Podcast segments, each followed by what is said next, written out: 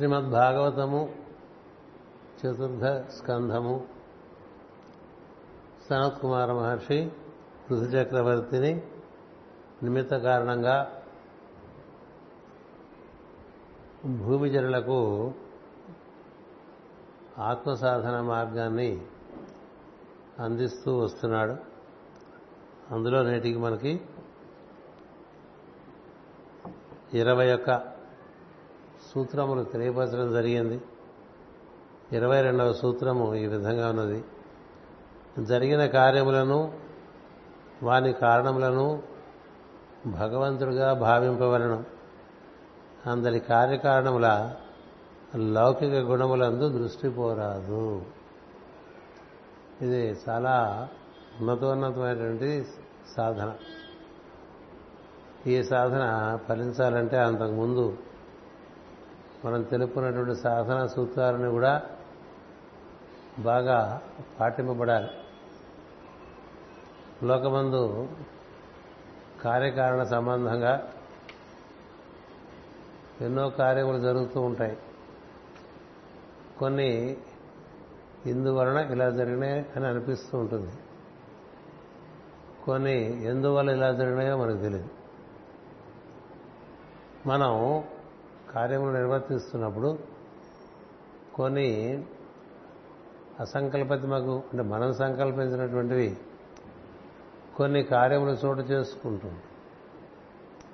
అందుకనే మనకి ఒక నానుడి ఉన్నది, తానొకటి తలచిన దైవము మరి ఒకటి తలచును. అంటే మనమంతా కూడా సుఖమే కోరుతాం, కానీ దుఃఖం వస్తుంది.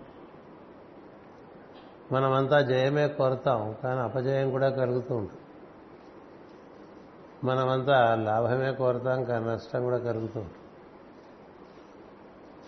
మనము ప్రేమ కోరుతాము, మనకి దాని నుంచి ప్రతిఫలంగా అప్పుడప్పుడు ద్వేషం లభిస్తూ ఉంటుంది. అందుచేత మనం ఒకటితో ఒకటి ప్రతిపాదించి ఒక ఉద్దేశంతో మనం నిర్వర్తిస్తూనే ఉన్నాం అనుకోండి, తద్భిన్నమైన విషయములు మనకి ప్రతిస్పందిస్తూ రావటం అనేటువంటిది అందులో ఉండేటువంటి ఔచిత్యము మనకు తెలియదు. ఎందుకు ఇలా జరుగుతోంది? అందుకనే రామాయణం చదువుకోవాలి, అందుకనే ధర్మరాజు కథ చదువుకోవాలి, అందుకనే హరిశ్చంద్రుడు కథ చదువుకోవాలి. వారందరూ చాలా ఉత్తమోత్తమైన సంస్కారములు కలిగి, ఉత్తమోత్తమైన గుణములు కలిగి, ఉత్తమోత్తమైన విధములో జీవులతో ప్రవర్తిస్తున్నప్పటికీ కూడా వారికి అపారమైనటువంటి కష్ట నష్టములు దుఃఖము ఇలాంటివి కలిగినాయి కదా. అంచేత ఈ కార్యకారణ సంబంధములు ఎందుకు ఇలా జరుగుతున్నాయి అంటే మనకు తెలియదు. ఎవరు ఎప్పుడు ఏ విధంగా చేరి ఉంటారో, ఎవరు ఎప్పుడు ఏ విధంగా విడిపోయి వెళ్ళిపోతారో కూడా మనకు తెలియదు కదా. ఎంతోమంది మనకి జీవితంలో అలా తారసపడి బాగా సన్నిహితంగా మనతో మెలిగి ఆ తర్వాత మనని వదిలేసి వెళ్ళిపోవటమో, లేకపోతే కాలము దేశము బట్టి మనమే వదిలేసి వెళ్ళిపోవటం. ఇప్పుడు ట్రాన్స్ఫర్ అయ్యేవాళ్ళు ఉన్నారనుకోండి, ఎందుకు కలుస్తామో తెలియదు, ఎందుకు విడిపోతామో తెలియదు కదా. అలాగే ఒక జీవితంలో ఎంతోమంది ఎన్నో రకాలుగా కలుస్తూ ఉంటారు, మళ్ళీ విడిపోతూ ఉంటారు. ఎందుకు కలిశారో తెలియదు, ఎందుకు కలవలేదో, ఎందుకు విడిపోయారో తెలియదు. ఇలాంటి అనేకమైన సంఘటనలు ఉంటాయి. మనకి మన వాంగ్మయంలో దీనికి ఒక చక్కని ఉదాహరణ ఒకటి చెప్తారు. ఏం చెప్తారంటే, ఒక వర్షాకాలం వర్ష ఋతువు వచ్చినప్పుడు ఒక నదిలో అది పొంగి ఆ చుట్టుపక్కల ఉండేటువంటి నది తీరముల నుండి వృక్షములను పెళ్లగించుకుని అలా ఆ ప్రవాహంలో వరదగా వెళ్ళిపోతున్నప్పుడు ఒక రెండు వృక్షములు ఆ ప్రవాహంలో కలిసి ప్రయాణం చేస్తూ ఉంటాయి. కొంత దూరం అయిపోయిన తర్వాత ఒకటి ఒక చోటుకి వెళ్ళిపోతుంది, ఇంకోటి ఇంకో చోటుకి వెళ్ళిపోతుంది. అంచేత ఈ ఈ కలిసి ఉన్నాం అనేటువంటిది ఎంతకాలం ఉంటుంది అనేది మనకు తెలియదు. అది విడిపోతే ఎందుకు విడిపోయిందో తెలియదు, కలిస్తే ఎందుకు కలిసిందో తెలియదు. మనకేం తెలియదు నిజానికి, ఏదో తెలుసు అనుకుంటూ ఉంటాం. మనుషులు ఒకరినొకరు కలవటం కానీ, లేక మనుషుల దగ్గరికి కొన్ని జంతువులు చేరటం కానీ, మళ్ళీ మనుషులు విడిపోవటం కానీ, ఈ జంతువులు విడిపోవటం కానీ ఎందుకు జరుగుతుందో ఏం జరుగుతుందో మనకి అసలు ఏం జరుగుతోంది అని ప్రశ్న వేస్తే సమాధానం ఉండదు. ఏదో మనకు తెలిసినట్టుగా భావం చేస్తుంటాం. మనకు తర్కం ఉంటుంది, మనకు లాజిక్ ఉంటుంది, అందులో పడి నిర్ణయాలు చేసుకుంటూ ఉంటాం. అది మనం ఎరిగినట్లుగా ఉండదు. ఎందుకు ఒక చోట పుట్టాం మనం, ఆ కుటుంబంలో ఎందుకు పుట్టామో మనకు తెలియదు కదా. పుట్టినందుకు మనకు అర్థం ఏమిటో వెతుక్కోవటం తప్ప, తర్వాత ఆ కుటుంబంలో పుట్టి ఇంకో కుటుంబంలోకి ప్రవేశిస్తారు స్త్రీలు కదా. ఆ కుటుంబంలోకి ఎందుకు ప్రవేశించారో తెలియదు, ఎందుకు ఆ చదువే చదువుకున్నామో తెలియదు, ఎందుకు అలాంటి సంతానం కలిగింది ఏం తెలుసండి? ఏమి తెలియదు. అందరూ మంచిగా కోరుతాం, కానీ అలా జరగదు కదా. ఒకటి కోరుకుంటే ఒకటి జరుగుతుంది. మహా పండితుడికి పరమసుంఠ పుడుతూ ఉంటాడు కదా. పండిత పుత్ర పరమసుంఠ అనేటువంటి నానుడు కూడా ఉంది కదా. ఒక అజ్ఞాని ఎందు ఒక జ్ఞాని పుట్టవచ్చు, ఒక అహంకా అహంకారి ఎందు మహాభక్తుడు పుట్టవచ్చు. ఇవన్నీ మనకి ఏమీ తెలియని విషయాల్లో మనం ఊరికే వాటి గురించినటువంటి విచికిత్స, కొంత నిర్ణయములు, కొన్ని అభిప్రాయములు ఏర్పరచుకునుట, ఇలాంటివన్నీ కూడా వదిలేమని చెప్తున్నాడు సనత్కుమార మహర్షి. పృథు చక్రవర్తి నిమిత్తంగా మానవ జాతి మనకున్నవే అవి కదా. అవి ఆశలాగానే బతుకుతూ ఉంటాం మనం. ఏవో ప్రతి వారి మీద మనకు అభిప్రాయాలు, ఏ సందేహం కదా. అభిప్రాయాలు ఉండేవంటే అందరిలో ఉండే ఈశ్వరుని దర్శనం చేయమంటే నువ్వు వారి కూర్చుని అభిప్రాయాలు పెట్టుకుని బతుకుతూ ఉంటే నీ అభిప్రాయమే నీ చుట్టూ గబ్బిలాల్లాగా తిరుగుతుంటాయి. ఎవరి మనసులో ఎవరిని కూర్చుని అభిప్రాయములు ఉన్నా ఆ అభిప్రాయాలన్నీ వారిని ఎలా గబ్బిలములలాగా లోపలే తిరుగుతుంటాయి. మన ఇంట్లో గబ్బిలం తెరిస్తే చాలా బాధపడుతుంటాం కదా. అలాగే లోపల మనసులో ఎన్ని గబ్బిలాలు చేరినాయండి మనిషి, అన్ని గబ్బిలాలే. అంచేత ఈ గబ్బిలాల గురించి ఆలోచించుకోవడం కన్నా దైవం గురించి చింతించడం. దైవంకు అన్నీ తెలుసు కదా. మనం పద్యం చదువుకుంటూ ఉంటాం. భగవంతుడు విష్ణుడు ఎవ్వేళ ఎవ్వనికి ఏమి చేయు, జీవుడు ఏమి ఎరుగు, అతని మాయలకు మహాత్ములు విద్వాంసులు అడగ ఎందురు అందుల కూర్చుని. పెద్ద పెద్దవాళ్ళకే ఏం తెలియదు. ఎందుకు ఇలా ఉన్నారంటే ఇందుకు ఇలా ఉండే ఉంటాడని మనం భావం చేశామనుకోండి. ఆయన ఎందుకు ఇలా ప్రవర్తించాడు ఏమో మనకి, ఆమె ఎందుకు ఇలా ఉన్నది, మనం ఎందుకు ఇలా ఉన్నామని ప్రశ్నించుకోవాలి. అందుకనే మాసరికి గారి గురికి ఎవరు నాకు మాట్లాడితే నువ్వెలా ఉన్నావో చూసుకో, మిగతా అని నీకు అనవసరం. ఎంత సులభమైన పరిష్కారం అండి. నువ్వు ఎలా ఉన్నావో చూసుకోవా, మిగతా అని. నువ్వు నీ చుట్టూ ఈ గబ్బిలాలు తిప్పుకుంటూ ఉన్నావా, లేకపోతే నీ చుట్టూ ఒక గరుత్మంతుడిని లేకపోతే నెమలి ఇలాంటివి పక్షులు తిప్పుకుంటూ హాయిగా దైవ సన్నిధికి చేరుతున్నావా?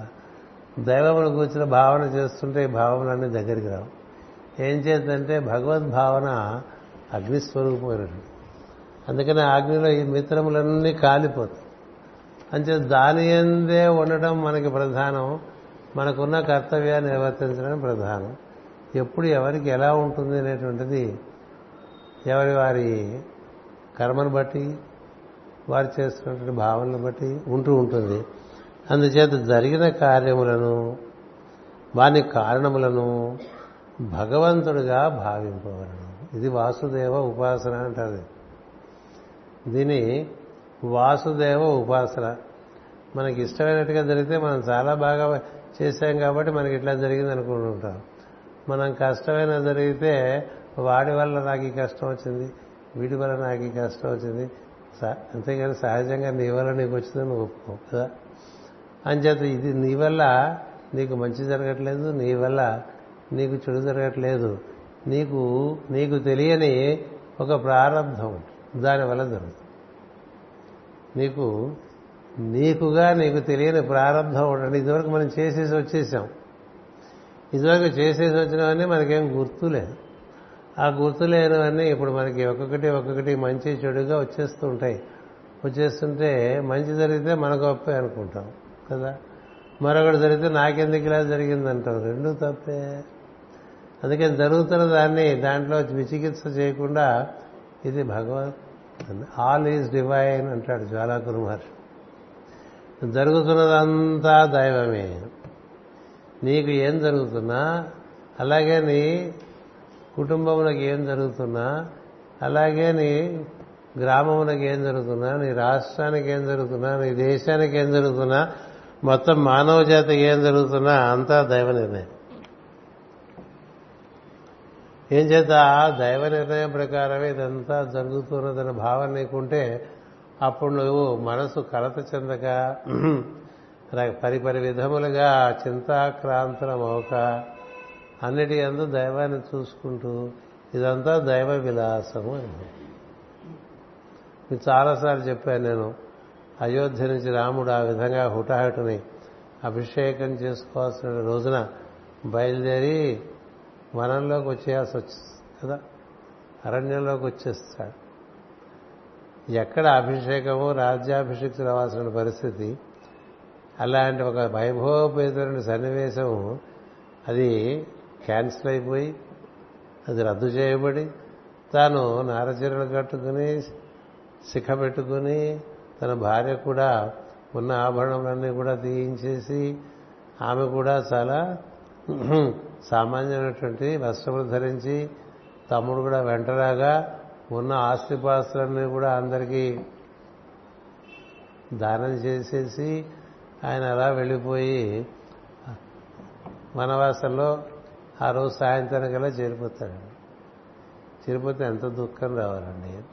సన్నివేశం అంతా అయిపోయి సాయంత్రం మనం దిక్కులేని ప్రదేశంలో పడ్డాము.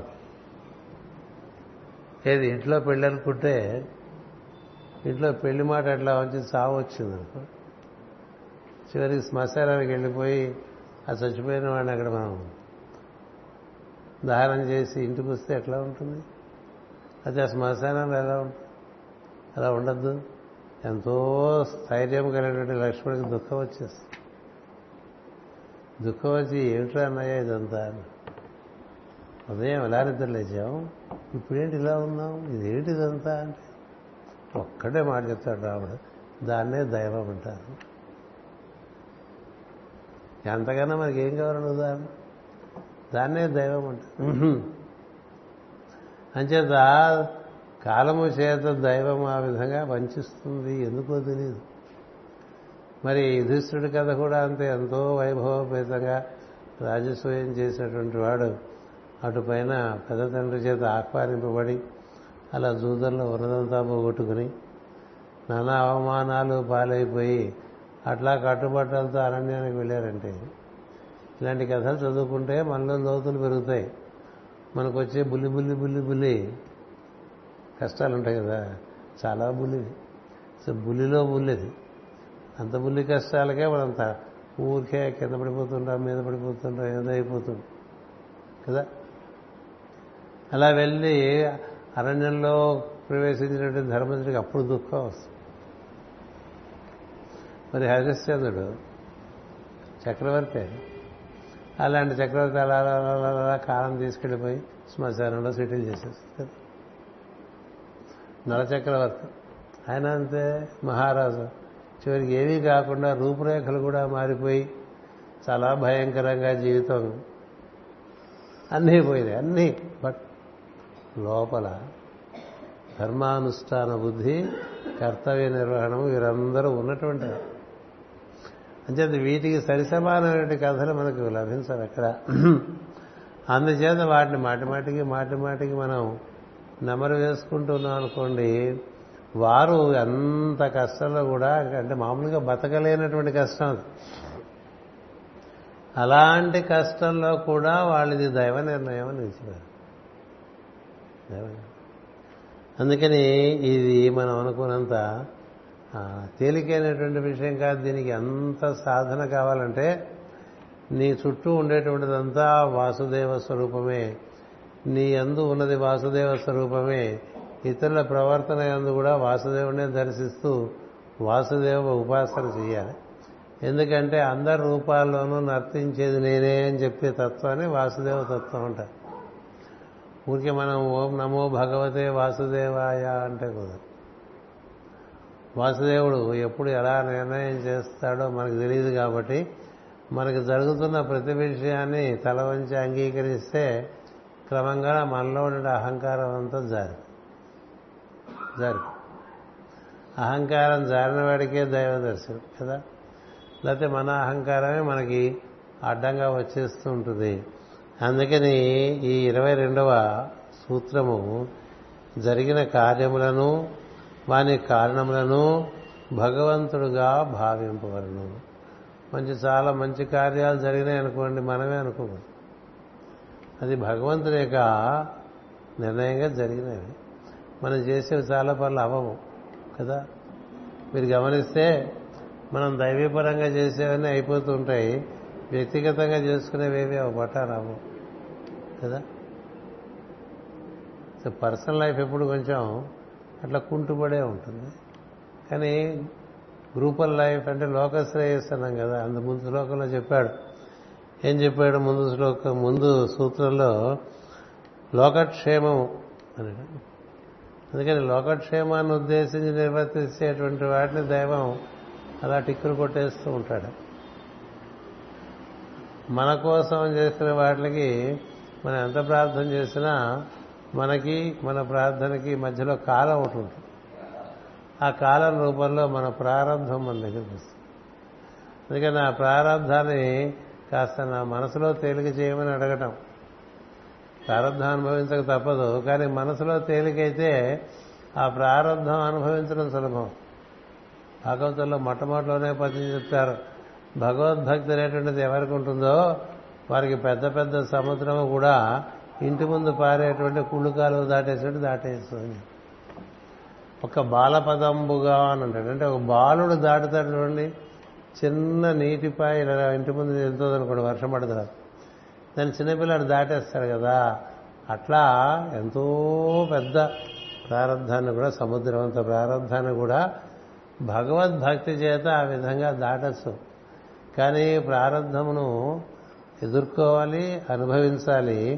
అది మనకి ఎప్పుడు తేలికవుతుందంటే మన యందు భగవంతుని యందు రమించేటువంటి బుద్ధి పెరుగుతున్న కొద్దీ అది చిన్నదైపోతూ ఉంటుంది. మనం ఎప్పుడు చెప్తూ ఉంటాం, ఒక పెద్ద గీతని చిన్న గీత చేయాలంటే అంతకన్నా పెద్ద గీత దాని పక్కన గీయాలి కదా.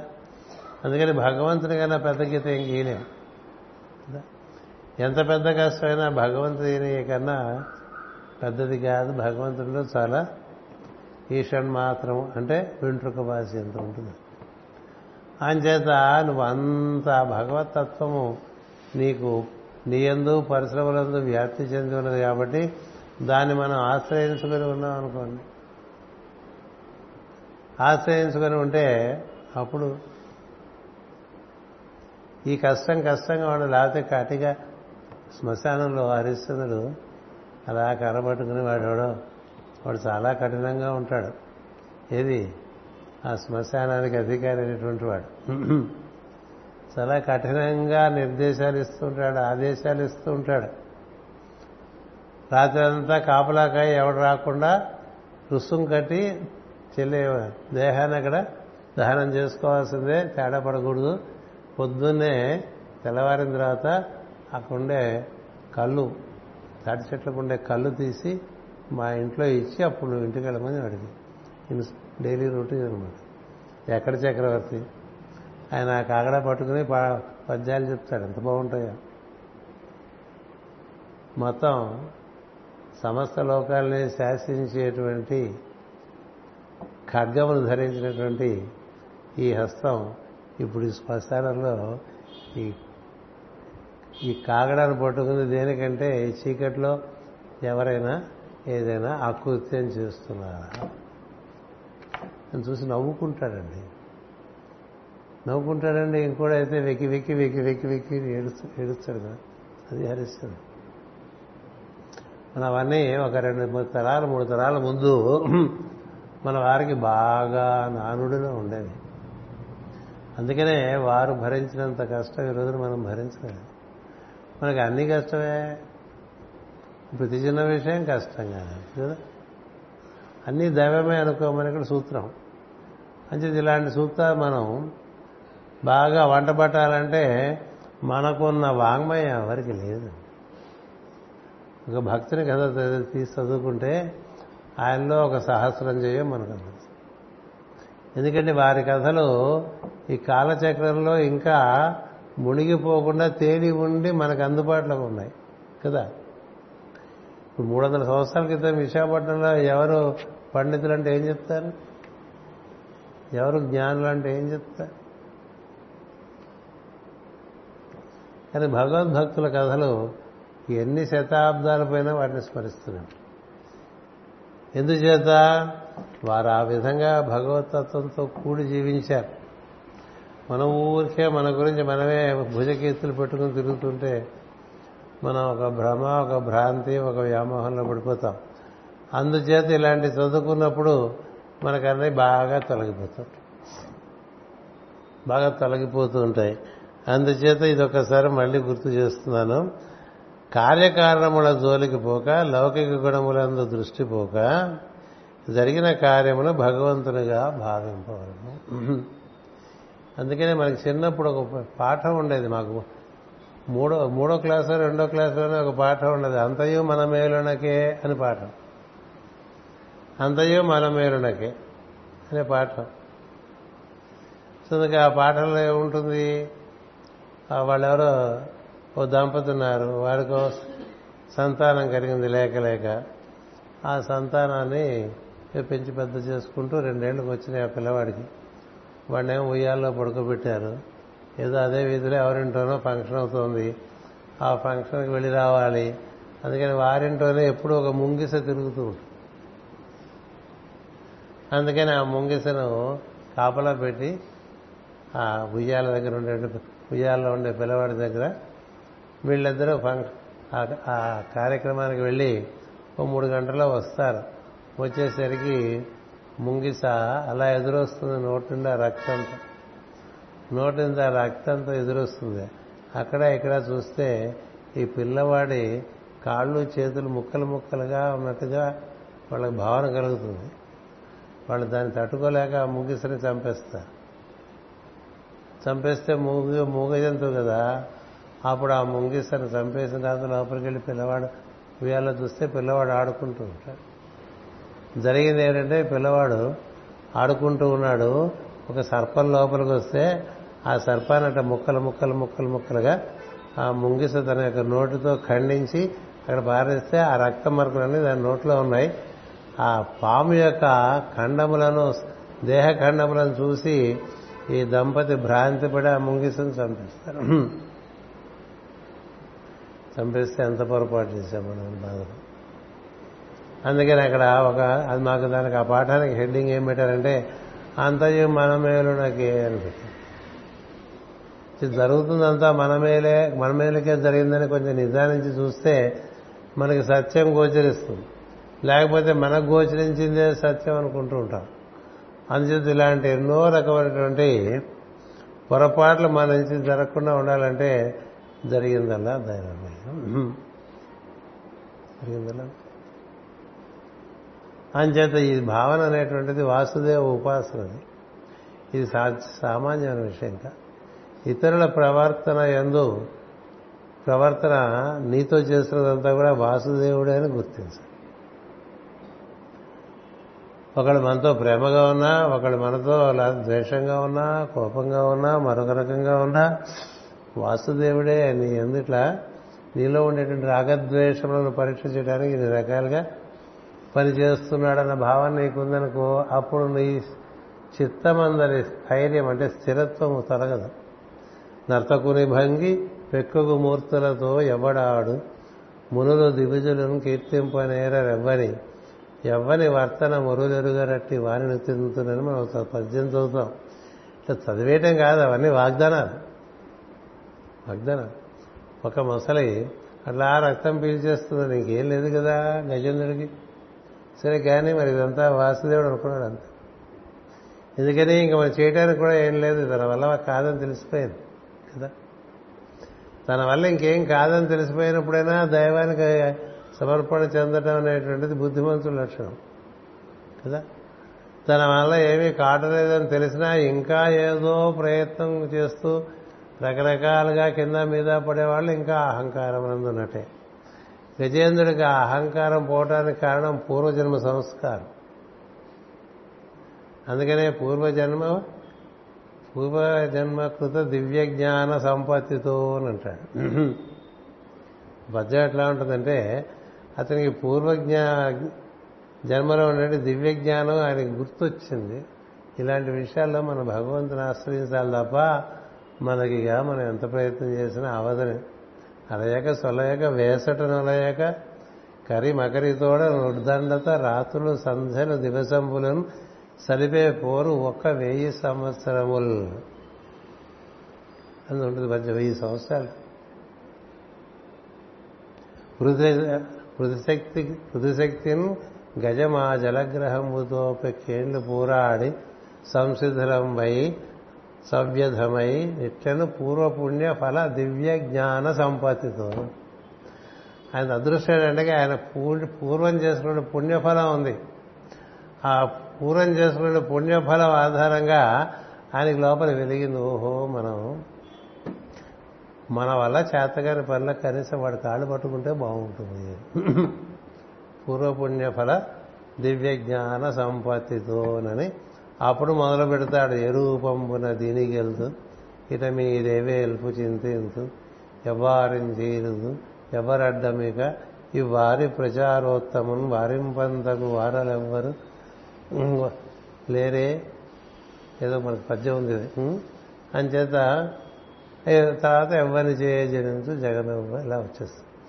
అంచేత భగవద్భక్తి అనే దాంట్లోకి మనం పెరగటానికి కూడా మనకు వచ్చేటువంటి కష్ట నష్టములు చాలా ఒక రకంగా మనకు సూచిస్తుండేది వాటి పోరా ఇటు వద్దని. కాని పని ఎన్నాళ్ళు చేసుకుంటూ ఉంటా వదిలే అయితే వస్తుంది. అసలు నువ్వేం చేయాలి, భగవంతుడి వైపు దృష్టి మరచు. అదెందుకు కాలేదు అదెందుకు కాలేదు అదెందుకు కాలేదు ఏదోటి మనసును పీడిస్తూనే ఉంటుంది. మనిషి మనిషికి మనసు ఇచ్చాడండి దేవుడు. ఆ మనసు అది మంచి విషయాలు పట్టడం కన్నా ఈ మనకి బాగా మన్ని దుఃఖపెట్టే విషయాలని పట్టుకొస్తాం. చాలా శాడిస్ట్ అది. దానికి ఎంతసేపు నెగిటివ్ థింగ్స్ పట్టుకొచ్చి ఇక్కడ పెడుతుంది. వీటి సంగతి ఏం చేశారని చెప్తుంది. ఎంతసేపు నెగిటివ్సే పట్టుకొస్తుంది. ఎందుకంటే మైండ్ ఈజ్ నెగిటివ్ అంటే రిసెప్టివ్. రిసెప్టివ్ క్వాలిటీ ఉండే మనసుకి ఈ పనికిరాని పద విషయాలన్నీ పట్టుకొస్తూ ఉంటుంది. దాంట్లోంచి బయటపడాలంటే నీకేది పనికిరానిదిగా నీ దగ్గరికి వచ్చి నేను బాధ పెడుతుందో ఆ బాధ పెడుతున్నది దైవము అని భావించే ఆ మొత్తం ఆ సన్నివేశం ఉందే ఇదే దైవం. నీకు కనబడలేదుగా దైవం ఎట్లా ఉంటాడు. అందుకని ఈసారి ఇప్పుడు ఈ మొసలి ఈ విధంగా తన రక్తాన్ని పీల్చేస్తూ ఉంటే ఆ ములసి ఆ ముసలి రూపంలో దైవమే తన రక్తం తాగుతున్నాడు అనుకుని తన ప్రార్థన అలా కంటిన్యూ చేశాడు. మనకేం బ్రహ్మాండమైనటువంటి కాలంలో నడుస్తున్నామా, కలికాలం కదా. అందులో భారతదేశం కదా ఎక్కువ నమ్మిన వాళ్ళం కాబట్టి మన కలి ఎక్కువ బాధపడుతున్నాడు. మనకున్నంత అవినీతి అసత్యము విద్రోహక చర్యలు ఇంకెక్కడా లేవు ప్రపంచం జాతి మనం. అందుకని ఇది best time to turn to east and go down. ఏ సమస్యకి మనకి పరిష్కారం దొరికే సమస్యలేం లేవు మన దగ్గర. వ్యక్తిగతంగా కానీ సామాజికంగా కానీ దేశపరంగా కానీ టర్న్ టు ఈస్ట్ అని పోవడం అంతే. అంచేత నువ్వే మాకు దిక్కు మరొకటి లేదని కదా మన పద్యాలన్నీ కూడా అంతే కదా. దిక్కేవారు ప్రహ్లాదుకు దిక్కేవారు పాండు సూతుల భార్యనుగా మన దుక్కేవారు రవిసూతునకు అంటే సుగ్రీవుడికి. అట్లా నువ్వే నాకు దిక్కులో బాబు అని చెప్పి చెప్తావు కదా. అంచేత ఇలాంటి ఆ దిక్కుని మన ఈ సన్నివేశాల్లో చూడాలి. ఊరికే మామూలుగా కూర్చొని కులాసాగా మంచి ఈజీ చైర్లో కూర్చొని పద్యాలు చదువుకోవడం కాదు, అది సాధనగా కుదరదు. నీకుండేటువంటి నిన్ను బాగా నులిమేస్తున్నటువంటి సమస్య ఉంటుందే అదే వాసుదేవుడు అంటే. నిన్ను బాగా ప్రస్తుతం నులివేసేటువంటి రెండు మూడు సన్నివేశాలు ప్రతివాడికి ఎప్పుడూ ఉంటాయి. ఆ రెండు మూడు రూపంలో ఉన్నది వాసుదేవుడే అని భావం. అది శ్రీకృష్ణుడు యుధిష్ఠిరుడికి బోధ చేసి వెళ్ళిపోతాడు. రాజస్వయం అయిపోయిన తర్వాత రాజస్వయం అయిపోయిన తర్వాత అది మహావైభవపేతంగా జరుగుతుంది. రాజస్వయం ఎందుకంటే అది దాని గురించిటువంటిది సూక్ష్మలోకాల్లో కూడా అందరూ ప్రశంసిస్తూ ఉంటారు. ఎలాంటి మహర్షులు వచ్చారో మనం ఊహించలేం. అని చేత అంత వైభవపేత, అంటే వైభవానికి అది పరాకాష్ట యుధిష్ఠుడికి. అదంతా అయిపోయేంత వరకు శ్రీకృష్ణుడు ఉండిపోయాడు. శ్రీకృష్ణుడు ఉండిపోతే ఈయన ఎందుకున్నాడో అని చెప్పి వేదవ్యాసుడు అక్కడే ఉండిపోయాడు. ఉండిపోతే శ్రీకృష్ణుడు ఏమీ ఎందుకున్నాడో తెలియనీయకుండా అట్లా ఉంటాడు అంతే. మామూలుగా అట్లా ఉన్నాడు కదా కృష్ణుడు. చూశాడు చూశాడు చూశాడు చూశాడు వేదవ్యాస మహర్షి, ఈయన మనం ఉన్నామని బహుశా ఇంకేం కదిలిచుండడు, మనం ఎందుకు మన దారి మనం పోదాం, మనం ఉంటే చెప్పడేమో లేరు వెళ్ళిపోతాడు. వేదవ్యాసుడు వెళ్ళిపోయిన తర్వాత ఆ తర్వాత యుధిష్ఠిరుడిని ఒక్కడిని పక్కకు పిలిచి శ్రీకృష్ణుడు చెప్తాడు, నీకు ఇప్పుడు చాలా వైభవం కలిగింది, ఈ వైభవానికి సరితూగేటువంటి ఆపద వస్తుంది.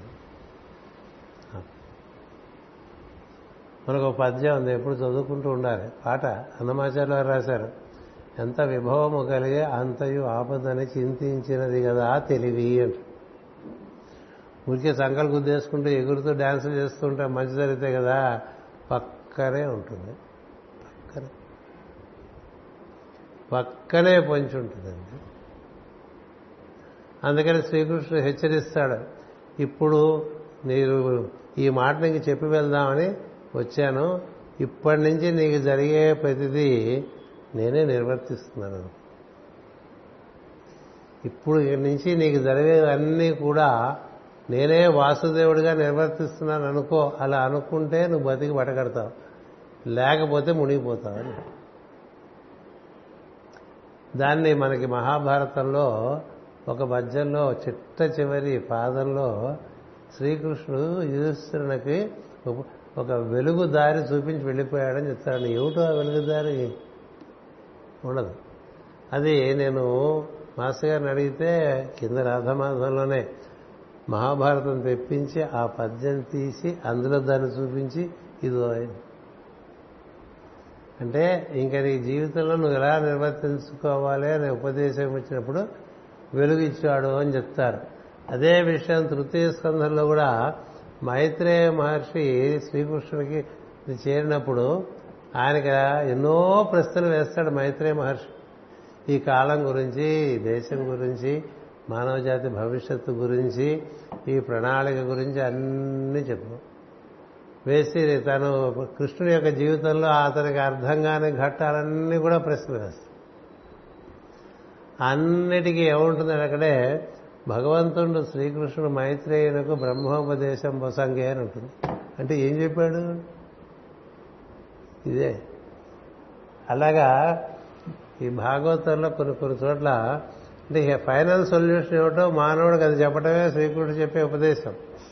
సర్వధర్మాన్ పరిత్యజ్య మామేకం శరణం వ్రజ అహం త్వా సర్వపాపేభ్యో మోక్షయిష్యామి మా శుచః అనేటువంటిది అన్నిటికన్నా మించిన ఉపాయం. అంచేదంటే ఏడు వందల శ్లోకములతో కూడిన భగవద్గీతలో ఇలా చేయి అలా చేయి అలా చేయి ఇలా చేయి ఓహో తెగ కొడతాడు. ఏం చేస్తావు లేరా, నువ్వు ఏం చేస్తుంది కనుక నాకు నాకు నన్ను పట్టేసుకోను, నీకేం జరుగుతున్నా నేనే చేస్తున్నాను,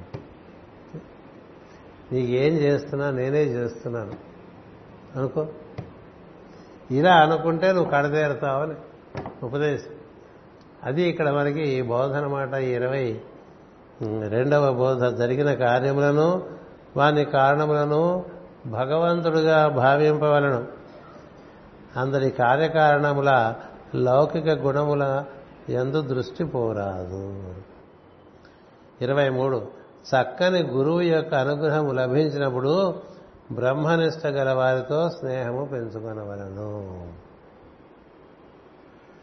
నీకు చక్కని గురువు అంటే అందంగా ఉండేవాడనా? ఎవడు చక్కని గురువు అంటే సత్యము తెలిసినవాడు చక్కని సద్గురు. సద్గురువే చక్కని గురువు అంటే అతడు మనకి సత్యానికి ఒక దారి చూపించి కొన్ని సూత్రములను ఇచ్చి వాటిని పాటిస్తూ జీవించమని చెప్తాడు. అలా మనకి మనకు కూడా ఇచ్చారు కదా. అది మనం సిబివి గారు పుట్టినరోజు లేకపోతే మేకాల రోజున చెప్పుకుంటూ ఉంటాం. కదా. ఏం చేయాలి మనం? ఓ పద్ధతి ఇచ్చా, ఆ పద్ధతిగా మనం జీవించడం అనేటువంటిది పెట్టుకోవాలి. అది ఆయన మన యందు అనుగ్రహం చేత మనకు తెలియపరిచారు కదా. అందరూ కలవగలిగారండి మాస్టర్కి గారిని, అందరూ కలవగలిగారా మాస్టర్ ఎమ్మెన్ గారిని, అందరూ కలవగలిగారా మాస్టర్ సిడీని? నీకు లభించింది కదా. ఎందువల్ల లభించింది? అది అనుగ్రహం, నీ యొక్క అర్హత కాదు. నేను ఇంతవాడిని, నేను అంతవాడిని కాబట్టి నాకు ఇలా చెప్పారు గురుగారు అనుకోవటం అహంకారం. కేవలం అనుగ్రహం కారణంగా ఒక సద్గురువు మనకి ఒక ఉపదేశం ఇస్తుంది. ఉపదేశం ఇస్తే మనం ఏం చేయాలండి? దాన్నే నిర్వర్తించు, దాని ఎందు పొరపాటు ఉండకూడదు, దాని నిర్వహణ ఎందు నీ శ్రద్ధ భక్తిని బట్టి నువ్వు కడతేస్తావు. లేకపోతే ఒక మహత్తరమైనటువంటి అనుగ్రహాన్ని నువ్వు అట్లా బూడిదలో పోసేసినట్టయింది. అందుకని దానికి ఇంకొక మాట చెప్పారు ఈయన, అలాంటిది లభించినప్పుడు బ్రహ్మనిష్ట గల వారితోనే స్నేహము పెంచుకున్నవారను. నువ్వేం చేయాలప్పుడు? ఇలా బ్రహ్మమును చేరుకోవాలి అనే తపన ఎవరికి ఉంటుందో అలాంటి వారి యొక్క సాంగత్యమే కోరుకోవాలి. ఇతరుల సాంగత్యం కోరుకో కోరుకోకూడదు. ఊళ్ళో డబ్బు ఉండేవాళ్ళు, ఊళ్ళో పలుకుబడి ఉండేవాళ్ళు కదా, అయితే ఊళ్ళో మన బాగా పొగిడేవాళ్ళు, మన చుట్టూ చేరే భట్రాజులు, వీళ్ళందరూ సాంగత్యం పెంచుకోకూడదు. ఎవరి యందు బ్రహ్మమును పొందవలనేటువంటి తపన ఉంటుందో వాళ్లతోనే సాంగత్యం పెంచుకోవాలి. ఇప్పుడు మీకుండే బంధువులు అలాంటి వారు లేరనుకోండి, ఊరికే టైం వేస్ట్ చేస్తూ వాళ్ళ చుట్టూ తింది. మామూలుగా ఏం జరుగుతుందంటే ఈ బంధువులు కదా ప్రతి వారికి, తర్వాత వాళ్ళ కులం కదా, మన కులంలో వాళ్ళు ఎక్కడన్నా పెళ్లి చేసుకుంటుంటే పొలమని పోతాం కదా. కేవలం ఆత్మ సంబంధముతోనే సాంగత్యం సాంగత్యం ఎవరై ఎవరైతే ఆత్మ సంబంధం పెట్టుకుని కృషి చేస్తున్నారో వారందరూ ఆత్మబంధువులు, మిగతారంతా దేహబంధువులే. అంచేత వాళ్ళు నీ తోబుట్టువులు కావచ్చు, లేకపోతే నీకు చాలా దగ్గర బంధువులు కావచ్చు, ఎవరైనా కావచ్చు. వారితో నీకు సంబంధం వల్ల నీ సమయం కాలిపోతుంది, నువ్వు కర్తవ్యాన్ని నుంచి విముఖుడు అయిపోతూ ఉంటావు. అందుకని ఊరికే సజ్జు పోగేసుకున్నట్టు మన బంధువుల్ని, మన మిత్రుల్ని, మన కులం వారిని పోగేసుకుంటున్నాడు అనుకోండి, వాడు ఈ విధమైనటువంటి అనుగ్రహాన్ని సద్వినియోగం చేసుకునేటువంటి అవకాశాలన్నీ పోతాయి. అందుచేత నీకు ఒక కట్టుబాటు కావాలి. సద్గురువు దగ్గర ఉపదేశం పొందినవాడు కట్టుబాటుతో జీవించాలి. కట్టుబాటు లేనటువంటి జంతువుకి కట్టుబాటు ఉన్న జంతువుకి చాలా తేడా ఉంది కదా. అది ఒక గోవు కావచ్చు, ఒక ఎద్దు కావచ్చు, ఒక కుక్క కావచ్చు, ఒక గుర్రం కావచ్చు. అలాగే మన స్వభావానికి మనకిచ్చినటువంటి ప్రధానమైనటువంటి సూత్రములతో మనం మనం కట్టేసుకోవాలి. ఇది ఎక్కడో ఎవడో పిలిచాడని, ఇక్కడ వాడు పిలిచాడని, అక్కడ మన ఊళ్ళో అక్కలేని పనులన్నీ మనమే అవుతాయి కావాలి. అందుకని మనం వాళ్ళు ఉన్నామని తెలిస్తే రకరకాలుగా పిలుస్తూ ఉంటాం కదా. అలా పిలుస్తూ ఉంటే మనం మన సమయం అంతా కాలిపోతుంది కదా. అందుకే ఎప్పుడు చెప్తుంటే వాళ్ళింటో బారసాలని, వీళ్ళింటో పెళ్ళని, ఏదో వేలు పిలిచిన మేనమా మనవాడు పెళ్ళి ఇలా వెళ్ళిపోతుంటారండి. ఏమిటి ఏమిటి? అందువల్ల ఇక్కడ ఏం చెప్పారు? ఇరవై మూడవ సూత్రం, చక్కని గురువు యొక్క అనుగ్రహం లభించినప్పుడు బ్రహ్మనిష్ట గల వారితో స్నేహము పెంచుకునేవారు అంటే ఏంటి? మిగతా వాళ్ళతో తగ్గించుకోరా అని చెప్పడం కదా. బ్రహ్మనిష్ట కలిగిన వాడితో స్నేహం ఉంటే వాడితో మనం ఎప్పుడైనా మాట్లాడితే ఈ బ్రహ్మమును గూర్చి, దాన్ని చేరేటువంటి సాధన గూర్చి, తనకు అనుగుణమైనటువంటి జ్ఞానమును గూర్చి ఇలాంటివి మాట్లాడుకోవటం ఉంటుంది కదా. పోచుకోలు కబుర్లు ఉండవుగా. ఇద్దరు జ్ఞానం కలిస్తే ఎలా ఉంటుందో తెలియాలంటే విదుర మైత్రేయ సంవాదము, ఉద్ధవ విదుర సంవాదము చదువుకోవాలండి. మన ఈ మధ్య ఇలాగే చెప్తుంటే భాగవత కథలనే పుస్తకాలు ఇవన్నీ చాలా బాగున్నాయని చెప్తే మన సోదరుడు నాగేంద్ర ఈ రామారావు గారు ఇక్కడ కలిసి ఏదో చదవటం మొదలుపెట్టారు. ఎందుకంటే భగవద్భక్తుల కథల్లో కేవలం భగవంతుని యొక్క గుణ విశేషములను ప్రశంసించి మాట్లాడుకోవటం ఉంటుంది కానీ ఊళ్ళో పాలిటిక్స్ ఉండవు కదా. రాష్ట్రంలో పాలిటిక్స్, ఊళ్ళో పాలిటిక్స్, మన ట్రస్ట్లో పాలిటిక్స్ మాట్లాడుకోవాలి, మాట్లాడుకుంటుంటాం. దానివల్ల ఏం జరుగుతుంది? సమయం కాలిపోతుంది. అలా కాలిపోకుండా సద్వినియోగం చేసుకోవాలి. అది ఒక అంశంగా మనకి ఇచ్చారు. ధనార్జన కొరకు, భార్య కొరకు, బిడ్డల కొరకు ఆత్రపడు బుద్ధి పోగొట్టుకొనవలను. అదే అవసరం. ధనార్జన కొరకు అంటే జీవితం అంతా దానికే. భార్య కొరకు, బిడ్డల కొరకు ఆత్రపడు బుద్ధి. నువ్వు ఎంత ఆత్రపడినా జరిగేది జరుగుతుంది. నువ్వు చేయాల్సింది నీ కర్తవ్యమే. మనం నిర్వర్తించవలసిన మన కర్తవ్యమే తప్ప అంతకు మించి ఏం లేదు. అలా తాపత్రయపడిపోతే ఏం రాదండి, ఊరికే తాపత్రయపడిపోతే. భార్య గురించి తాపత్రయం, పిల్లల గురించి తాపత్రయం, డబ్బు గురించి తాపత్రయం.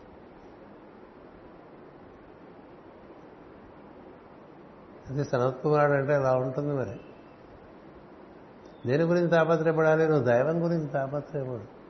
దైవమే చూసుకుంటాడు నిన్ను, చూసుకునేవాడిని, కుటుంబాన్ని చూసుకుడా. అందరూ ఎందు వాడే ఉన్నాడు కదా. అందుకని డబ్బు సంపాదన మీద మనసు ఉండకూడదు. రావచ్చు డబ్బు. ఇవాళ ఆఫీస్కి వెళ్తే మనకి ఎంత వస్తుందని వెళ్ళేవాడు చాలా లౌకికుడు. ఇవాళ ఆఫీస్కి వెళ్తే ఎవరికి ఉపయోగపడతాం అనుకునేటువంటి వాడు కర్తవ్యన్మోకి కదా. రావచ్చు రాకపోవచ్చు, దాంతో సంబంధం లేదు.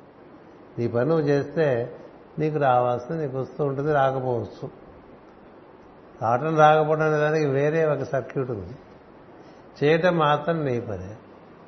కర్తవ్య కొద్దిగా కర్మణ్యేవాధికారస్తే మాఫలేషు కదాచన. చేయటం వరకే నీవు. నీకేం రావాలి, నీకేం రాకూడదు వేరే కథ ఉందా. ప్రాప్తం అనేటువంటిది నీ దగ్గర లేదు. అది నువ్వు ఇదొక చేసిన వాటిలోంచి నీకేం రావాలో అది ఇస్తారు. అంచేత ప్రాప్తంతో సంబంధం లేకుండా కర్తవ్యాన్ని నిర్వర్తించు. మా ఫలేషు కదాచన అంటే అర్థం అది అదే అసలు చేరు. అలా మనం పనిచేస్తూ ఉంటే ఎంత తమాషగా మనకు కావాల్సిన దైవం చూస్తాడనేటువంటిది కేవలము భక్తుడికే తెలుస్తుంది. అందరికీ తెలుసు, కేవలం భక్తుడికి. మనం తాపత్రయపడితే అవుతాయండి. మా నాన్నగారికి ఏడుగురు సంతానం, ఏడుగురు సంతానం. నాకు తెలిసి నేను ఎప్పుడూ ఆయన సూచన వల్ల ఆయన ఎంతసేపు భగవద్భక్తిలోనే ఉండేవారు. రాముడు అంటే మహాప్రీతి. ఆయన పోయినాక రామనామ లేఖన మహాయజ్ఞం చేస్తున్నాం. ఆయన ఎప్పుడు మా అమ్మగారు అడిగారు, వీళ్ళు ఏం చదువుకుంటున్నారో ఏం చదువుకోవట్లేదో, వీళ్ళకి ఏం మార్కులు వస్తున్నాయో మీరేం పట్టించుకోరని. ఏ పట్టించుకోవటండి, వాళ్ళు పట్టించుకోవాలి వాళ్ళు చదువుకుని. నేనా అలా ఎవరన్నా ఉండగలండి? గుడ్డల మీద చేస్తూ చెప్పండి. నే పట్టించుకోవాలంటే వాళ్ళు చదువుకోవటానికి ఫీజులు కట్ట వరకు నా కర్తవ్యం, కడతా. చదువుకోవడం వాళ్ళ కర్తవ్యం. చదువుకుంటారా సద్యోగం, లేదా ఇలా కూడా. కానీ ఎంత ధీమంతుడో మా ముందే చెప్పేసేవారు ఆయన. చదువుకోలేదనుకో నాకేం బాధ లేదు, ఎందుకంటే అందరికీ తలో రాగిపోచ్చా కొనిచ్చేయగలను. బ్రాహ్మణులు అవటం చేత అడుక్కు తినపతి కదా, తప్పు లేదు. భగవద్భక్తితో అడుక్కులు తిరిగినా నాకు సంతోషమే నా కొడుకులు అని చెప్పేవారండి ఆయన. అట్లా చెప్తుంటే తల్లికి, తండ్రి అక్కడ కూర్చున్న కొడుకు ఎట్లా ఉంటుందండి? వాత పెట్టినట్టు ఉండదు, ఉంటుందా? ఓహో చదువుకోకపోతే మన పరిస్థితి ఇదని అట్లా సీన్ కనబడుతుంది కదా. అందుకని నోరు మూసుకుని చదువుకుంటారు అందరూ కదా. ఎన్నడూ తాపత్రయం నవా. ఎంత సంపాదించచ్చు ట్రాన్స్పోర్ట్ ఆఫీసర్గా? అన్నీ అప్పులే మాకు. ఏం చేత? నిజభుజ శక్తి చేత ధనించు గణంబు భుజించుడు ఉత్తమంబు. తను కష్టపడి తన కాయ కష్టంలోంచి వచ్చిన డబ్బు తింటే ఆ డబ్బులోంచి వచ్చేటువంటి పెంపు అవినీతితో వచ్చినటువంటి డబ్బు. మనం ఇంట్లో తిన్నాం అనుకోండి, పడే ఏం సందేహం. నీ ఇంట్లో చేరేవన్నీ వాటి యొక్క పవిత్రత చాలా ముఖ్యం. వచ్చేసింది కరెన్సీ అనుకోకూడదు. వచ్చిన దాంతో ఏం కలుగుస్తుందో కనబడకుండా వస్తుంది. అవినీతితో కూడినటువంటి ధనం లోపల జరిగిందనుకో ఇల్లంతా చెరుస్తుంది చెరుస్తుంది అంచేత ఊరికే బా తాపత్రపడితే లాభం. ఉన్నది ఇద్దరు, అందరికీ ఎంత కలిగింది రెండు లేక మూడు కదా. ఇప్పుడు నేను చెప్పే కదా, ఏడేళ్ళ ఏడు ఏడు మంది సంతానం, ఆయనకి ఏడుగురు సంతానం. ఎన్నడూ యాభై సంవత్సరం నుండి యాభై ఒకటో సంవత్సరం జరుగుతుంటే ఆయనకు అనుకోకుండా హృద్రోగం వచ్చింది. అర్థమైపోయింది. గురువారం వచ్చింది స్ట్రోక్. ఆయన అనిపించేసింది వెళ్ళిపోతామని. శనివారం మళ్ళీ వచ్చింది, వెళ్ళిపోవడం ఖాయమైంది. వెంటనే భార్యను పిలిచాడు. పిలిచి నీది ఈ రోజు నుంచి కుంతి కథ అని చెప్పేశారండి. ఈరోజు నుంచి నీ పాత్ర కుంతి పాత్ర. పాండురాజు వెళ్ళిపోతే కుంతి ఏ విధంగా పాండవుల్ని దైవానుగ్రహంతో పెంచిందో అలాగ నువ్వు కూడా దైవాన్ని ఆశ్రయించి ఈ పిల్లల్ని చూసుకొని చెప్పారు అని అంటారు. ఎంత తాపత్రపడాలండి. యాభై ఏళ్ళు నిండిన మనిషి పిల్లలంతా ఇంకెవరూ పెరగలేదు, ఎవరూ చేతికి అంది వచ్చిన వారు లేరు, అందరూ చదువుకుంటూ ఉన్నారు. అలాంటి సందర్భంలో తనకు అకస్మాత్తుగా ఒక హృద్రోగం వచ్చి తను వెళ్ళిపోతానని తెలిస్తే ఎంత తబ్బిబ్బైపోవాలి. కడపలో అప్పుడు డాక్టర్ గారు చెన్నై తీసుకెళ్దామంటే ఎక్కడికి వదిలింది. చెన్నై వెళ్ళేంత సమయం ఏం లేదు, వెళ్ళిపోయే సమయం వచ్చింది, వెళ్ళిపోతున్నాను. ఇలా చెప్పగలగాలంటే ఎంత భక్తి ఆయనలో ఉండాలి. ఉండాలా? పెద్దానికి తితరపడిపోతుంది, వాడి చుట్టూ పరిగెత్తి వీడి చుట్టూ నానా బాధపడిపోతుంటాయి కదా. భక్తికి ఉదాహరణలు ఉంటాయి, మనలో చూసుకుంటాయి ఉంటాయి. అంచేత నీకు ఎంత స్థైర్యం ఉండాలి, ఎంత ధైర్యం ఉండాలి. నేను మనమా మన పిల్లలు పోషించేది అనేటువంటి స్థితిలో ఉండేవాడు. ఎవరెవరి ప్రాప్తమును బట్టి వారి వారి సంపద వాళ్ళు తెచ్చుకుంటారు. నువ్వు ఎంత చేసి ఇచ్చినా వాడు నిలబెట్టుకోలేడు, చాలామంది నిలబెట్టుకోలేడు. నువ్వు ఏమీ ఇవ్వకుండా సద్గుణములు ఇచ్చినా వాడు బాగా కీర్తివంతులు ధనవంతులైన కథలు ఉంటాయి కదా. అంచేత భార్య గురించి, పిల్లల గురించి, డబ్బు గురించి తాపత్రయపడేవాడు ఆత్మ సాధన మార్గానికి చాలా వందల వేల కిలోమీటర్ల దూరంలో ఉన్నాడని గుర్తుపెట్టు. కొంచెం స్ట్రాంగ్గా ఉందేమో కానీ విషయం అది విషయం అది అందుకని ఈ ఇరవై నాలుగవ స్తోత్రం అది ధనార్జన కొరకు. మనం చేస్తున్నంత మెయిన్ ప్రోగ్రాం ఇదే కదండి. ధనార్జన కొరకు, భార్య కొరకు, బిడ్డల కొరకు ఆత్రపడు ఆత్రపడు బుద్ధి పోగొట్టుకునవలను. అంతా ఆత్రమే కదా. నీ గురించి చేయడం విడిపోతున్నావు, విడిపోతున్నావు. ఇరవై ఐదు తన స్వభావము నుండి క్రమముగా భగవద్ ధ్యానము వైపునకు వైదొలగవలను. ఇరవై ఐదు ఏం చెప్తున్నారు? మాటి మాటికి మన స్వభావం ఎలాగ మన మురుగుంటల వైపు పట్టుకుపోతూ ఉంటుంది కదా. ఎంత పొద్దున పూజ చేసినా మళ్ళీ సాయంత్రం వరకు ఎక్కడెక్కడ తిరుగుతుందండి మనసు. పని ఉన్నప్పుడు ఎట్లాగో పని అందే ఉంటుంది, పని లేనప్పుడు ఎక్కడ తిరుగుతుందో చూసుకోండి మనసు. దాన్నే గమనించాలి. అది ఎక్కడెక్కడో ఎక్కడెక్కడో ఎక్కడెక్కడో పిల్ల చుట్టూ తిరుగుతూ ఉంటుంది కదా. ముందు ముందెవరి చుట్టూ తిరుగుతుంది తెలుసా? తన దేహం చుట్టూ తిరుగుతూ ఉంటుందండి. తన దేహ పరిస్థితి ఒకటి ఉంటుంది కదా. ఏవో రకరకాల బాధలు నలభై ఏళ్ళు వచ్చేసరికి మొదలైపోతాయి అందరికీ నెమ్మదిగా. ఒకటి అలా దాని గురించి గుర్తు చేస్తుంది ముందు. నా సంగతి ఏం చేసేవారు కదా.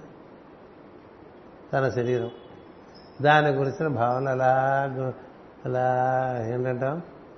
ఆ సుడి ఆ సుడిగుండంలో దిగామనుకో, ఆ సమయంలో ఇంకోటి వస్తే వాడితో కూడా అదే చర్చ. ఇంతసేపు సిక్నెస్ గురించిగా మన డిస్కషన్స్ అని. ఏంటంటే అలా దిగులుగా ఉన్నారంటే ఏదో షుగర్ వచ్చిందన్నారండి అంటాడు. షుగర్ వచ్చిందా? నాకు కూడా వచ్చిందండి మూడేళ్ళ క్రితం. అంతే, ఇద్దరు షుగర్లో పడిపోతారు. అయితే బీపీ వచ్చిందా అంటే బీపీ వచ్చిందా, మోకాళ్ళ నొప్పి వచ్చిందా అంటే మోకాళ్ళ నొప్పి వచ్చిందా. ఇవేగా గోళ. ఎంతసేపు దేహధ్యాస తప్ప ఇంకో లేదా ఫోన్లో కూడా అదే కదా, ఏం వండుకున్నావు, ఏం తిన్నావు, అది దేహానికి సంబంధించింది. ఇవాళ మీ ఇంట్లో ఏం వండుకున్నారు అని, ఎందుకండి ఏదో వండుకున్నారు కదా అంటే ఏమైంది, ముందు దేహం గురించి రెండు విషయాలు ముందు వస్తాయండి.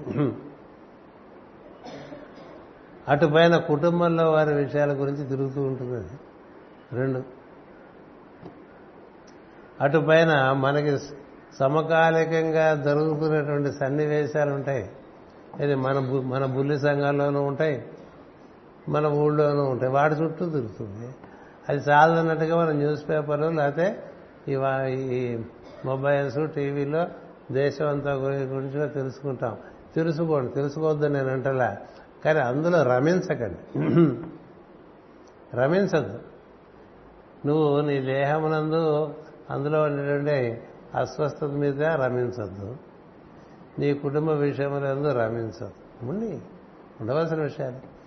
అలాగే సంఘం గురించి తెలుసుకో, రమించద్దు అందులో. అలాగే దేశం గురించి రాష్ట్రం గురించి తెలుసుకో, రమించటం వద్దు. ఎందుకంటే అది నీ స్వభావం అంతకంతకి అంతకంతకి అంతకంతకి నాసిగా తయారైపోతుంది. ఈ దేని యందు రమించమంటున్నాడు, భగవంతుని యందు. అంటే అలా మనం కూర్చున్నప్పుడు మనకు ప్రహ్లాదుడు గుర్తొస్తాడా, ఓ ధ్రువుడు గుర్తొస్తాడా, ఓ పృథుచక్రవర్తి గుర్తొస్తాడా, ఒక ఆత్రి మహర్షి గుర్తొస్తాడా? ఎంతెంత చెప్పుకున్నా ఆత్రి మహర్షి గురించి, ఈ సంవత్సరాలు తపస్సు చేశాడని చెప్పి కదా. మళ్ళీ వీళ్ళెవరు గుర్తురారేంటండి, మనం ప్రజాపతుల కథలన్నీ చెప్పుకున్నాం, మనం ఖాళీగా ఉన్నాడు ప్రజాపతి ఏమైనా గుర్తొస్తాడమ్మా? లేదు. కొన్ని రుద్రుడు గుర్తొస్తారా? లేదు. కొన్ని సనత్ ఈ నలుగురు కుమారులు ఉన్నారు కదా, సనక సరందన సరత్కుమార సరంద, వాళ్ళు గుర్తొస్తారు. దశావతారాలు గుర్తొస్తాయా? ఏ గుర్తురావు.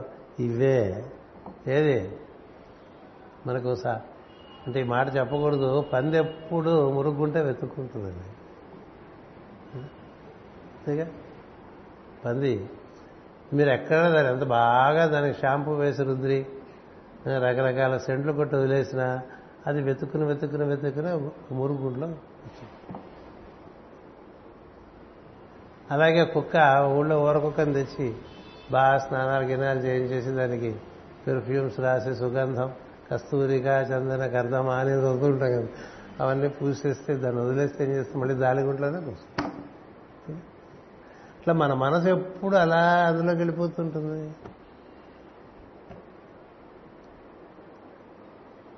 అలాంటి మనసు దైవీ స్వభావాన్ని పొందాలంటే దానికి ఎంత శిక్షణ ఇవ్వాలండి. భలే ఓకే, మనం చాలా భక్తులు మహాభక్తులు అనుకుంటే ఏం లాభం కదా. నీకు భక్తుడో కాదో నీకు తెలియాలంటే నీ సగటు ఆలోచన రోజంతా ఎలా ఉంది దాన్ని. అలా మనకి చక్కని విషయాలు సనత్కుమారుడు బోధించాడు. అందుకని తీరిక వేళల్లో గుర్తు రావటానికి ఆయన గుర్తు రావు కదా. ప్రహ్లాదుడికి అలా గుర్తొచ్చేవాట, ఏ పని లేకపోతే అలా కూర్చుంటే దైవం గుర్తొచ్చి గబాలు నవ్వేవాట. అమ్మ నా కొడుకు మెంటలేమో అనుకున్నాడు ఆయన.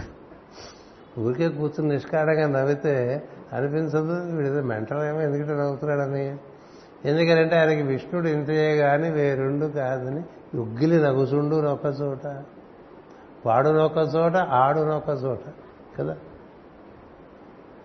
ఏ సరదాగా పాటలు పాడుకుంటాడు, కూని రాగాలు తీస్తుంటాడు కదా. మనలో కూడా పొద్దునే స్నానం చేస్తూ తెల్లవారుసాన లేకపోతే పొద్దునే లేచిన స్నానం చేస్తూ కూని రాగాలు తీసేవాడు సహజ సంతోషం, అందరు తీయలేరు. ఎందుకంటే పొద్దున్నే లేవటమే పెద్ద భయంకరమైన విషయంగా ఉంటుంది, స్నానం చేయటం అంతకన్నా భయంకరంగా ఉంటుంది. చాలామంది ఓ పొట్ట స్నానానికి వెళ్ళరు కదా. మనకి ఈయన మేక్కొట్ట వల్ల మన గురువు గారు ఆరు గంటల లోపల ప్రార్థన చేసే ప్రయత్నం ఒకటి ఏడుస్తూ చేస్తూ ఉంటాం కదా. అలా ఆ సమయంలో చక్కగా మంచి ఉల్లాసంగా పాటలు పాడుకుంటూ స్నానం చేసేవాడు ఎవరైనా ఉంటాడండి? ఉంటేవాడు చాలా పుణ్యజీవి. అలా ఉండరు, చాలా తక్కువ. బాత్రూంలోంచి కూని రాగాలు వింటే వీడు ఎంత అదృష్టవంతుడురా అనుకోవాలి మనం. అంతేగాని వీడు ఇట్లా పాటలు పాడుతున్నాడు ఏంటంటే మనం సీరియస్ అయిపోతుంది. మన నక్సలామిక పేషెంట్ మనం. ఇంట్లో ఏమన్నా హాయిగా ఉంటే వాడికి ఇంట్లో వాడికి కోపంగా ఉంటుంది. ఎందుకో తెలుసా, వీడు శాడిస్ట్. వాళ్ళ వీడు ఎలాగో ఉండలేడో వాళ్ళు ఉంటే చూడలేడు, ఇంకేది లేదు. అందుచేత ఇలాంటివి మనకి ఎన్నో మన మన అసలు మనకన్నా మనకి బాగా చక్కగా సినిమా వేసుకోవాల్సింది మన స్వభావం గురించి. ఇంకా వేరే సినిమాలు అక్కల దాంట్లో ఎన్నెన్ని భయంకర సన్నివేశాలు ఉన్నాయో కనిపిస్తాయి మనకు. మన స్వభావాన్ని చూస్తుంటే దాంట్లో ఈర్ష, అసూయ, ద్వేషము, అనుమానము, సందేహము, కోపము, దుఃఖము, సాను తన మీద సానుభూతి, ఏవేవో ఉంటాయండి. దరిద్రాలన్నీ ఉంటాయి. ఛీ ఇదే నా స్వభావం, ఛీ ఇదే నా స్వభావం అనిపించదు. దానికి ఏమైనా మెషిన్ వస్తే బాగుండదు. స్కానింగ్ చేసి రిపోర్ట్ రాసి ఇచ్చేది. ఇలా శిరస్సు నుంచి పాదాల వరకు స్కానింగ్ చేస్తూ ఉంటారు కదా, చేసారా రిపోర్ట్ రాసి మన మొహన బారేస్తారు. ఇది జబ్బులు కూర్చి అవే ఉందిలేండి, అవి పై పై విషయాలు. లోపల జబ్బులు లోపల జబ్బులు చాలా పెద్దవి. అవి జన్మజన్మల నుంచి మనం వెంట ఉంటున్నవి. వాటికి ఔషధమైన వైద్యో వైద్య సదా యోగి అంటూ ఉంటాం కదా కదా అనే వైద్యుడు, భవరోగానికి వైద్యుడు ఆయన. ఆయనే ఔషధం, ఆయనే భిషకు. భిషక్ అంటే వైద్యుడు. వైద్యో వైద్య సదా యోగి వీరహ మాధవ మధవ. అలాగే ఇంకో చోట భేషజం భిషక్ అంటాడు కదా. భేషజం తెలుగు భేషజం వేరు, సంస్కృతం భేషజం వేరు. భేషజం అంటే సంస్కృతంలో ఔషధం, భిషక్ అంటే వైద్యుడు. ఆయనే ఔషధం, ఆయనే వైద్యుడు. వైద్యో నారాయణ హరి అంటూ ఉంటాడు. శరీరం జర్జరీభూతే వ్యాధిగ్రస్తే కళేవరం ఔషధం జాహ్నవీతోయం వైద్యో నారాయణో హరి అని నారాయణ నారాయణ నారాయణ నారాయణ అనుకుని నోట్లో మందు వేసుకుంటే అదే మందు బాగా పనిచేస్తుంది. ఏ మందు అయినా అసలు మందు వేసుకున్నప్పుడే డౌట్ అనుకోండి మనకి, ఏటో దీనివల్ల అవుతుందా అవుదా చచ్చినది కదా మరి. డాక్టర్ మీద డౌటు, మందు మీద డౌటు, ఆ కంపెనీ కూడా చూసుకుంటున్నారు ఇది సరైన కంపెనీ. ఇన్ని ఆలోచనలు ఉండేవాడికి ఏం తగ్గుతుంది మందు వేసుకుంటే. సంశయాత్మ వినశ్యతి అన్నాడు. ఈ డౌటింగ్ ఫీలో ఉంటాడే వాడి పెద్దాట్లో వాడు డౌటే. అంత డౌట్తో ఆ మందు వేసుకోవడం విశ్రాంతులు బారేస్తే బాగుంటుంది. తింటుంటే డౌట్, అన్నం ఇది తింటే ఏమవుతుందో అనుకుంటూ తింటే ఏదో అవుతుంది, ఏదో తప్పకుండా అవుతుంది కదా. వాటి మాటికి ఏదో అవుతుందని తింటే ఎట్లాగండి, బాగుంటుందని కదా తినాలి, బాగుంటుందనే చెయ్యాలి. అని చెప్తే మనకు అన్నీ బాగా ఆలోచన చూస్తే మన పరిస్థితి ఏం బాగాలేదని తెలుసు. చాలా కండిషన్ చాలా సీరియస్గా ఉందని తెలియాలి.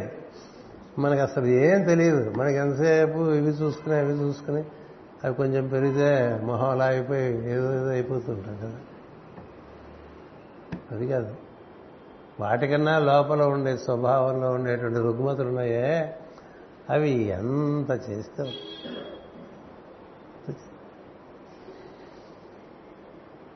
తాపత్రయాభీల దావాగ్నులు ఇంకునే విష్ణు సేవామృత వృష్టిలేక అన్నాడు. ఇన్ని పద్యాలు చదువుకుంటుంటాం ప్రహ్లాదుడు చదివినట్టుగా. ఆయన వాళ్ళ నాన్నకి చెప్పాడు పాపం.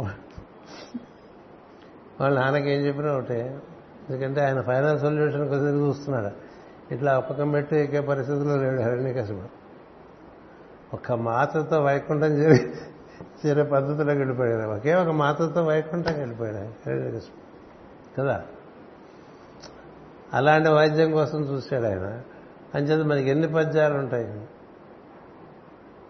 ఏదో బడబాగ్నిలాగా మీ విష్ణు స్మరణ కాల్చేయాలటండి. నేను యోగాగ్ని దగ్ధకర్మలు అంటారు. అంటే యోగంలోంచి అగ్ని పుట్టి కర్మాలన్నీ దగ్ధమైపోవంట. యోగీశ్వరుడు ఏ మహాత్ములు ఉండేరుగాక సద్యోగ విభావిత మనముల సేవింతురట్టు పరమ భజంతుడు. ఊరికే కూర్చుంటే ఈ పుస్తకంలో పద్యాలను చదువుకుంటే బెటర్ కదండి. సో మనకి ఊరికే కూర్చునే టైం లేదు. ఊరికే కూర్చుంటే టెలివిజన్ పెడతాం కదా, ఊరికే కూర్చుంటే అదేదో తేలదండి. అది ఇక్కడికి కూడా ఎందుకని తేట మానేశాను.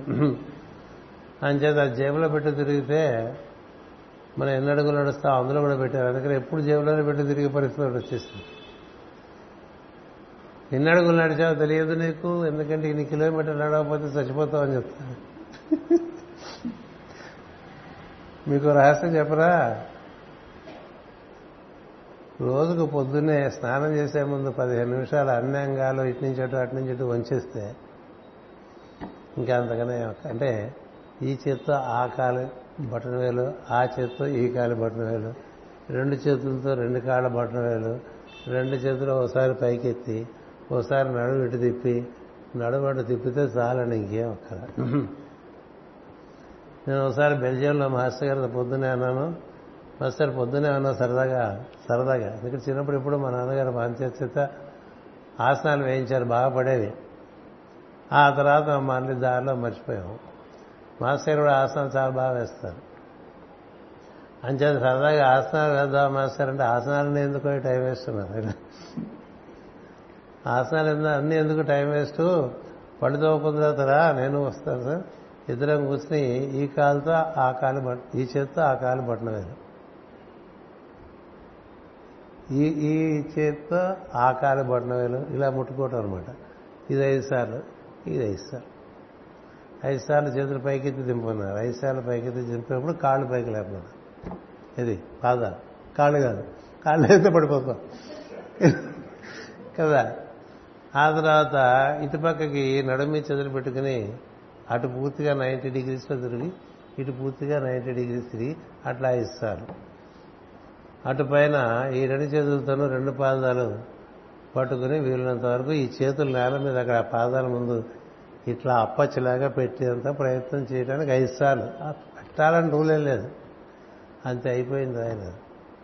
ఇలా చేస్తే ఒంట్లో బాగా శ్వాస ఉచ్ఛ్వాస నిశ్వాసాలు దీర్ఘంగా జరిగి అప్పటికే ఓళ్ళు వేడెక్కుతుంది. అంతా కలిపితే ఐదు నిమిషాలు కూడా ఉండదు. అప్పుడు సన్నీళ్ళైనా పోసుకోవచ్చు తెలుసా, అప్పుడు మామూలుగా సన్నీళ్ళైనా పోసుకోవచ్చు, ఎందుకంటే ఒళ్ళు వేడిగా ఉంటుంది కదా. అంతే అయిపోయిందో అంటారు. అమ్మమ్మ చాలా సులభం చేశారన్నాం.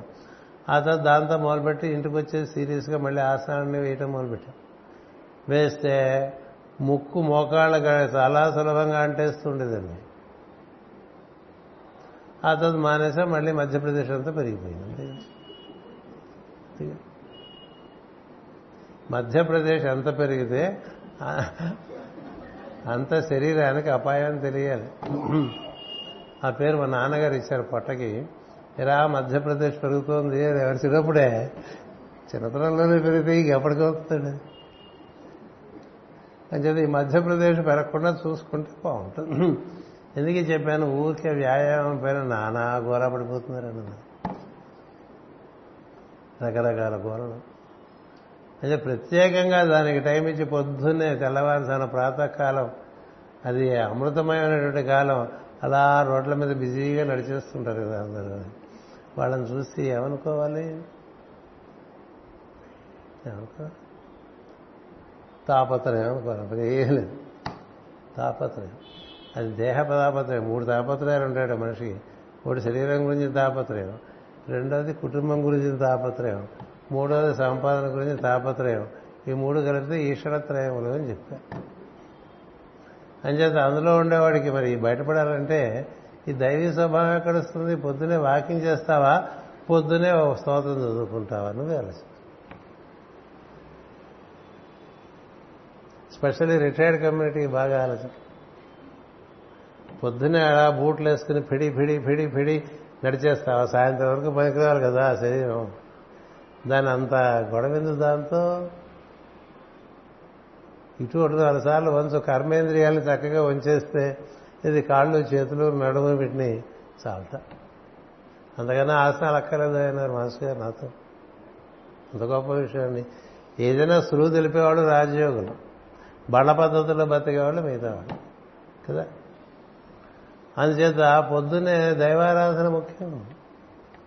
ఎందుకని ఉదయం సమయం వజ్ర సమయం. పొద్దున్న తొమ్మిది గంటల వరకు అది అత్యద్భుతమైన సమయం అండి, అమృతమైన సమయం. అమృత గడియలకి పంచాంగం చూడకండి.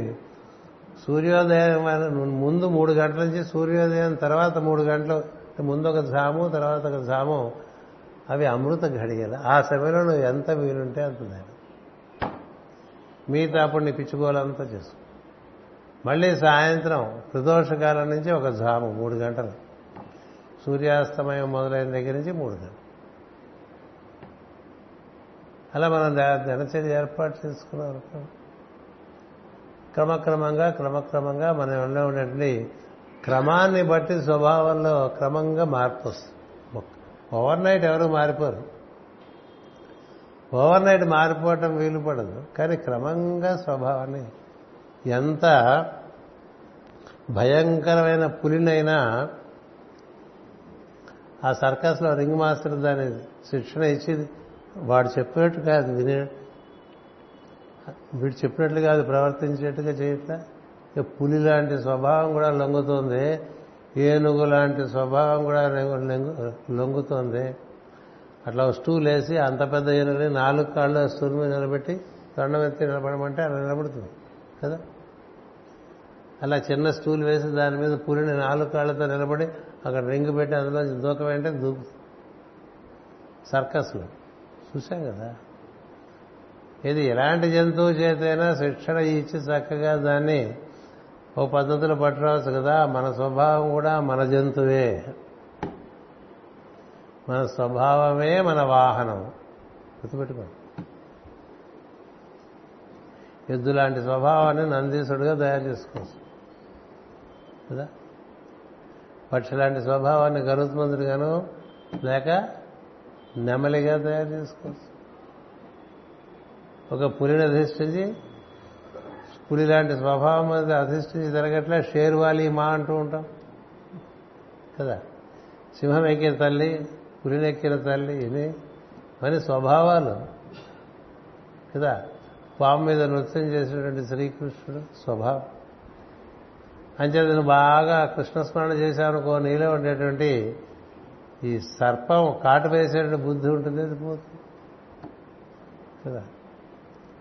ఎంత విషయం ఉంటుంది, నిలువెల్ల విషము మనిషికిని అని చెప్పి తల నుండి విషము పణికిని విలయంగా తోక నుండి వృశ్చికమునకు తలతోక ఎనక నిలువెల్ల విషము మనిషికి గదరా సుమతి అని చిన్నప్పుడు చదివించేశారు.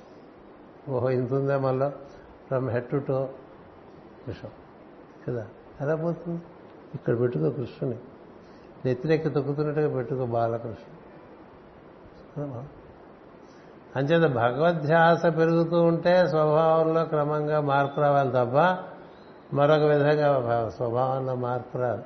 అది దాని దారిని అది మనం పట్టుకుపోతూనే ఉంటాం. మనం చూడండి, పెద్ద పెద్ద బలమైన కుక్కలను తీసుకుని వీధిలోకి వెళ్తే కుక్క లాగేస్తుంది మన కదా, కుక్క లాగేస్తుంది. నేను చూస్తుంటాను ఐరోపా ఖండంలో, అక్కడ కుక్కలతో పోలిస్తే మనం అన్నీ చాలా పాపం హీనంగానో దీనంగానో ఉంటాయి. పెంపుడు కుక్కలు కూడా ఇక్కడ అక్కడ కుక్క ఉంటుందండి, ఆ కుక్క మనిషిని లాగేస్తూ ఉంటుంది. వాడు చాలా బలంగా ఉంటాడు, మనం అలా లాగేస్తూ ఉంటుంది. మన కుక్కలు మనం లాగేస్తాయి, మనం అలాంటి వాళ్ళే. మన కుక్కల కన్నా తక్కువ బలం మనకి, వాళ్ళ కుక్కల కన్నా తక్కువ బలం. అట్లా కుక్క లాగేసినట్టుగా మన స్వభావం మన అన్ని విషయాలకి లాగేస్తూ ఉంటుంది. మరి ఎంత ఎన్నాళ్ళు ఈ కుక్క పీకుడు కుక్క పీకుడు అంటూ ఉంటాం కదా, ఇదే కుక్క పీకుడు. నీ స్వభావం నిన్ను పీడిస్తుంటే అది కుక్క పీకుడే, అది వదలదిగా అట్లా పట్టేస్తుంది, పీకుతూ ఉంటుంది. చొక్కా చేతికి ఇచ్చేసి విప్పేసి వెళ్ళిపోవాలి, లేకపోతే లాగు తప్ప, లేకపోతే మరి కొరికేస్తుంది కదా. అలా మనం ఈ స్వభావము నుంచి బయటపడటానికి అది ఎప్పుడు రెడీగా ఉంటుందండి మనం ఎత్తుకోవటానికి. ఇదొక చిన్నక మా చిన్నతనంలో పిల్లెత్తుకుపోయేవాడు తిరుగుతున్నారని స్కూళ్ళు మూసేసేవాడు. నైన్టీన్ ఫిఫ్టీస్ ఫిఫ్టీస్లో పిల్లలు పిల్లలు ఎత్తుకుపోయేవాళ్ళు, ఏదో ఉద్యమం కోసం వాళ్ళు ఎత్తుకుపోయారు. ఈ పిల్లలు ఎత్తుకుపోతున్నారని స్కూళ్ళు మూసేసి అందరినీ ఇంట్లో వచ్చేసారు కొన్నాళ్ల పాటు. ఆ తర్వాత పోలీసు రక్షణ అంతా ఏర్పాటు చేసిన తర్వాత మళ్ళీ పాఠశాలలు ఓపెన్ చేశారు. మన లోపల ఉండేటువంటి స్వభావం మన ఎత్తుకుపోతుంటుందండి. ఎప్పుడు లేచి తగ్గించి దాని పనే అది. అటు పోనివ్వదు, నువ్వెందుకు పుట్టావో అటు పోనివ్వదు, నా సంగతి చూడండి. అంచేత అలాంటి స్వభావాన్ని నుంచి బయటపడాలంటే ఎంత స్మరణ చేస్తే బయటపడతారు, ఎంత స్మరణ చేస్తే బయటపడతారు. అంత స్మరణ అని చెప్పడంలో ఉద్దేశం ఏంటంటే, మనం ఇప్పుడు ఇరవై ఐదు సూత్రాలు చదివాము, ఇందులో ఒక్క సూత్రం విషయంలో మనకి పాస్ మార్కులు రావు. పాస్ మార్కులు అంటే ముప్పై ఐదు వందకి కదా, ముప్పై ఐదు వస్తే పాస్ చేసేసేవాళ్ళు ఇదివరకు. అయితే అది ఇంకా ముప్పై ముప్పై రెండు వస్తే కలిపేరా మూడు నాలుగు మార్కులు అని చెప్పేసి కదా. అలా మనంతా ముప్పై ఐదు మార్కుల కేసు, అది కూడా అన్నిట్లోనూ రావు.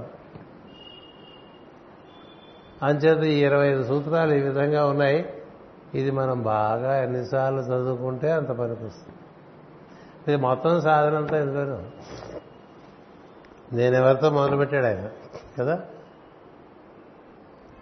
నేనెవరైనా ప్రశ్న వేసుకోరా అనే దాంతో మొదలుపెట్టి దీంతో ఇరవై ఐదు సూత్రాలు చెప్పారు. ఇంకా ఉన్నాయి చెప్పేటువంటి విషయాలు, చెప్పుకుందాం. స్వస్తి ప్రజాభ్య పరిపాలయంతాం న్యాయేన మార్గేణ మహీమహేషా, గోబ్రాహ్మణేభ్య శుభమస్తు నిత్యం. లోకా సమస్తా సుఖినో భవంతు, లోకా సమస్తా సుఖినో భవంతు, లోకా సమస్తా సుఖినో భవంతు. ఓం శాంతి శాంతి శాంతి.